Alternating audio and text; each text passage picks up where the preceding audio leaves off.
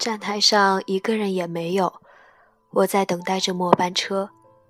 时间一分一秒过去了，夜色也临近，而我等的车还没有来。天空突然降下一盆大雨，浇在我未有保护的头发上，成为落汤鸡。快速找了个避雨的位置，身上都湿了，也就不必再从包里拿出几张面纸来擦拭。索性踩了一些淡然，观察起四周的人群。焦躁不安的男人激动地打着电话，大声咒骂天气；疲倦的女子缩在角落，抱紧肩膀；还有小孩为着下雨而欢喜，奶奶在一旁制止他奔向雨中。就是这样一份雨景，也消去了心头的那丝烦躁。原以为是最糟糕的事情，其实换个角度观看，却变成了一件有趣的事情。我在他们眼中读到了情绪。没有预知雨天的公交何时抵达，车上人多不多，是否应该终止等待打车离开，还是再等一会儿？人生的遭遇，何尝不是这样一种末班车的等候？当不知明天是意外和机会哪个先到来的时候，只有无尽等待。生活的节奏里，是否有微笑的弧度、咸淡的惬意，还是不停的焦躁而忙碌着？心中的声音被现实排挤的不剩思考和审视的空间。一些生活的美好细节被剥落挖空。剩下的只有不愿回想的空白重复。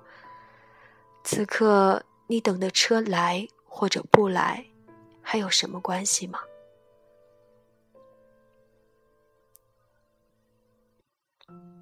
你决然不会为着心里的那份期待丢下所有，只携带着一个包裹就离开上路。你会安静而无力的等候着回家或去往公司的车。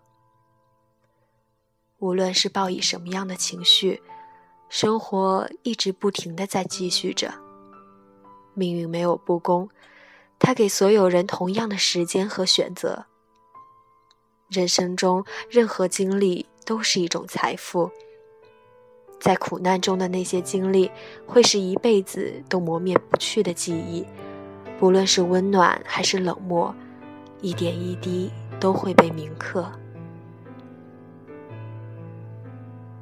站台上的等候，一直是我对自己生活的一种重新审视。这段时间正好，不长不短，不至于沉溺于过往，太过计较细节，也不至于太浮躁，太急于行事。无论如何，总是需要等待那一趟即将要到来的车。这个过程已经注定了，不如委婉等候。太多时间用来忙碌，太少时间用来思酌，这是我们不停奔走常感觉疲惫的原因。没有思考的空间，就无法细细归类内心那些情绪，将好的正能量摆放在触手可及的地方，将消极的负能量通通放进最高的地方，留出一段空白时间。像孩子们在荡着秋千般的悠闲，把时间剪裁成一片一片，再细细缝补上岁月的墙。